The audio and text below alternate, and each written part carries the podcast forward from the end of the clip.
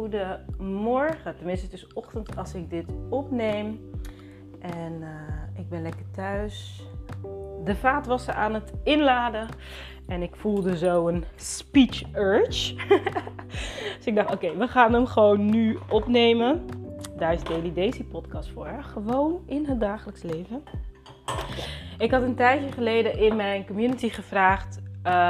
Zijn er onderwerpen die je wil dat ik dat bespreek in de podcast? En een van de vragen die naar boven kwam is: ja, zou je misschien wat kunnen vertellen over je focussen? Hè? Om dus te kunnen bereiken wat je wilt. En er kwam meteen van alles in me op. Maar ik heb er even tijd overheen laten gaan. Omdat een van de dingen die in me opkwam, was van, zo, dat is lastig, dat ik degene ben die iets over focus gaat zeggen. Terwijl ook voor mij dat een hele grote uitdaging is. Vooral nu ik dus aan het onderzoeken ben of ik ADD heb. Wat dus juist heel erg gaat over moeite hebben met focussen. En dus mijn eerste reactie was, oh, daar kan ik niks over zeggen. Maar, nee, dat is trouwens niet mijn eerste reactie. Mijn allereerste reactie was, oké, deze vraag lijkt te gaan over focus om doelen te kunnen bereiken. Maar mijn aandacht ging naar, laten we het hebben over de afleiding. Wat maakt dat je je niet kan focussen? Want heel vaak, en dat merk ik vooral bij ambitieuze vrouwen die vooruit willen. Die echt zoiets hebben van, ja, ik wil me focussen. Wat is mijn doel? Wat staat er op mijn to-do-lijst? Wat wil ik over 3 maanden? Wat wil ik over 3 jaar? Hè? Je wilt ergens naartoe. En je wilt je daar focussen. En nou ja, dat lukt niet. En we hebben ook een innerlijk kind in ons die soms aandacht vraagt. Omdat er dingen in het verleden zijn gebeurd wat je misschien nog niet hebt verwerkt, waar je nog niet naar hebt gekeken, wat je nog niet hebt omarmd. En dan doe je in het hier en nu heel erg je best om je te focussen. En dat lukt niet, omdat eigenlijk alle focus naar je innerlijk kind mag gaan. Jouw innerlijk kind verdient jouw focus. En wat we dan eigenlijk dus continu doen is zeggen, nee, ik moet eerst mijn doelen behalen. Ik moet eerst verder zijn en dan pas kom jij aan de beurt.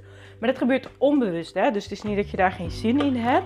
Maar het enige wat je merkt in het hier en nu, is dat jij dus je niet kunt focussen. En echt zoiets van, ja, what's wrong with me, weet je wel. Nou, dan hoop ik dat dit jou bemoedigt om je te zeggen, there is nothing wrong with you. Maar misschien heb je niet geleerd dat je ook niet alleen op focus hoeft te focussen, maar ook even de aandacht mag geven aan, maar wat leidt me nou eigenlijk af? Wat vraagt nou eigenlijk echt de aandacht? Waar gaat mijn focus onbewust en onbedoeld naartoe? Om dat gewoon ook eens te zien en aan te kijken en te omarmen. Ik vind het een beetje te plat om het hier te gaan hebben over alles wat je aandacht geeft groeit. Hè? Denk je positieve gedachten, krijg je positiviteit. Denk je negatieve gedachten. Yeah, we know that. Maar het is toch wat complexer en soms voelt het ook wat intenser en minder makkelijker dan dat. Dus ik vind dat dat een beetje te plat is, om het maar zo te zeggen. En ik denk dat, nou ja, dat is mijn gevoel in ieder geval, de insteek die ik wil geven als antwoord op die vraag. Omdat dat meteen naar boven kwam bij mij van, deze vraag gaat eigenlijk misschien helemaal niet over focus. Maar durf je te kijken naar dat wat je afleidt? En is dat misschien juist goed? We zijn zo verslaafd aan doorgaan en maar doorgaan en maar doorgaan. En maar dat gevoel negeren.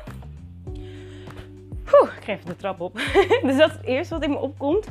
En het tweede, als je iemand bent die wel jouw innerlijk kind serieus neemt, die wel aandacht heeft voor jouw healingsproces en je bent daar ook gewoon mee bezig, dan kan het moeilijk zijn om daaruit te komen en dus je te gaan focussen. Dan zou mijn tip zijn, kies een ander woord. Want focussen voelt dan zo zwaar, omdat je dus heel lang in die zachte energie heb gezeten van oké, mijn innerlijk kind heeft heling nodig. Ik heb moeilijke dingen meegemaakt, waardoor ik misschien nu te streng voor mezelf ben geweest. Of waardoor ik misschien nu aan mezelf twijfel, aan mijn kunnen. Kan ik het wel? Lukt het me wel? Of word ik weer afgesnauwd, afgemaakt? Het ligt eraan wat je hebt meegemaakt. Waar dus dat wantrouwen vandaan komt, om maar zo te zeggen. Bij mij is het dus dat ik zo vaak dingen over het hoofd zie, omdat ik best wel chaot ben en warhoofd. Ja, I miss steps. Dus bij mij is het meer dat ik denk, oh, maar daar heb ik geen overzicht. Of, oh, daar sla ik iets over. Of, oh. Dus het is een hele... Ja, eigenlijk is het een traumarespons, om maar zo te zeggen, uit dingen uit het verleden. Waardoor je dus niet kunt richten op dat wat je wilt, zoals je wilt. Omdat er ook heel veel angsten bij komen kijken. En dan kan je misschien in plaats van zeggen, ik ga me focussen. Dan zeg je van... Ik ga overzicht voor mezelf creëren. Ik ga eens even kijken van, goh, waar sta ik nu? Wat zou ik willen? Wat voelt makkelijker voor mij om per dag te doen? Of per uur te doen? Of per week te doen? Ga met iemand sparren. Ik heb een mastermind waar ik in zit. Ik gebruik nu 1,5 jaar een mastermind. En het is echt fantastisch, omdat de waan van de dag kan je dus helemaal onderuit halen. En dan denk je echt van, waar was ik ook alweer mee bezig? Wat is mijn plan? En een soort accountability partner. Ik heb uit mijn mastermind ook een paar mensen overgehouden met wie ik regelmatig spar. Een spiegel. En die herinner je dus van, je ging rechtdoor, weet je nog? En dan denk je, oeps, ben ik weer links afgeslagen. Foutje, bedankt. Dat kan enorm helpen bij focus houden. Je zou ook met agendablokken kunnen spelen. Dus als je iemand bent waarvan je weet inderdaad, er zijn onderliggende emoties of gevoelens die de aandacht en de tijd nodig hebben. Als je dat gewoon in je agenda blokt. Ik had dat heel lang, van donderdag is mijn zelfreflectiedag. Nu is het donderdagavond, omdat ik ook op donderdag mijn leadershipdagen doe. Dat is de dag dat ik mijn zoon niet van school hoef af te halen. Maar als je een zelfreflectiedagdeel inplant, dan weet je ook, en dat geeft nou ook meer rust, van oké, mijn innerlijk kind komt wel aan de beurt. Er is ruimte voor haar of voor hem in mijn agenda, dus dat komt echt wel. Dan geeft dat misschien ook meer ruimte om te richten. Ik vind dat fijne woord. Ik merk dat je richten op wat je wel wilt veel zachter voelt dan focus. Focus is zo. Hetzelfde woord als discipline. Dat zei iemand laatst ook tegen mij van... Ja, discipline klinkt zo militair achter, weet je. Daar moet je discipline hebben. In het dagelijks leven toch niet. Waarom zijn we zo streng voor onszelf? Dus mijn tip zou zijn, kijk naar... Wat vraagt nou echt de aandacht? Waar wil jij je aandacht op richten? En wat heb jij nodig om daar een beetje flow in te krijgen? Zijn dat sparringspartners? Zijn dat blokken in je agenda? En wat ook wel zo is dat je soms, in mijn geval is dat vaak zo niet leuk om te horen, maar misschien ben je dan te streng in wat je vindt dat je moet kunnen bereiken in een korte tijd. En dat je dus, you break it down en je maakt het kleiner. Want anders focus je op, ik moet een hele olifant opeten, terwijl je kan maar een hap per keer. En je moet eerst een been en dan nog een been en dan nog een been en dan nog een been en dan een staart. En dan een slurp en dan heb je nog heel het middenlijf, zeg maar. Maar we verwachten dat we die hele olifant in één keer kunnen opeten. En als we dat niet doen, dan is er iets mis met ons. Ja, dan zou ik echt mijn aandacht richten op mildere gedachten naar jezelf. En je verwachtingsmanagen in wat is nou echt haalbaar. Dus dat is eigenlijk een beetje hoe ik nu kijk naar focus. Ik denk dat het woordje focus op zich al misschien...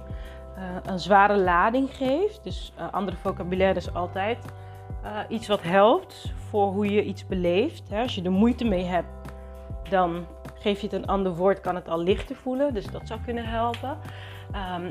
En om echt aandacht te geven aan datgene wat je afleidt. We noemen het afleiding, maar misschien is het iets wat echt oprecht de aandacht verdient. Het kan ook zijn dat je relatie de aandacht verdient, omdat je heel erg bezig was geweest met carrière en overleven. Omdat de wereld natuurlijk heel anders eruit ziet nu een jaar met de coronacrisis.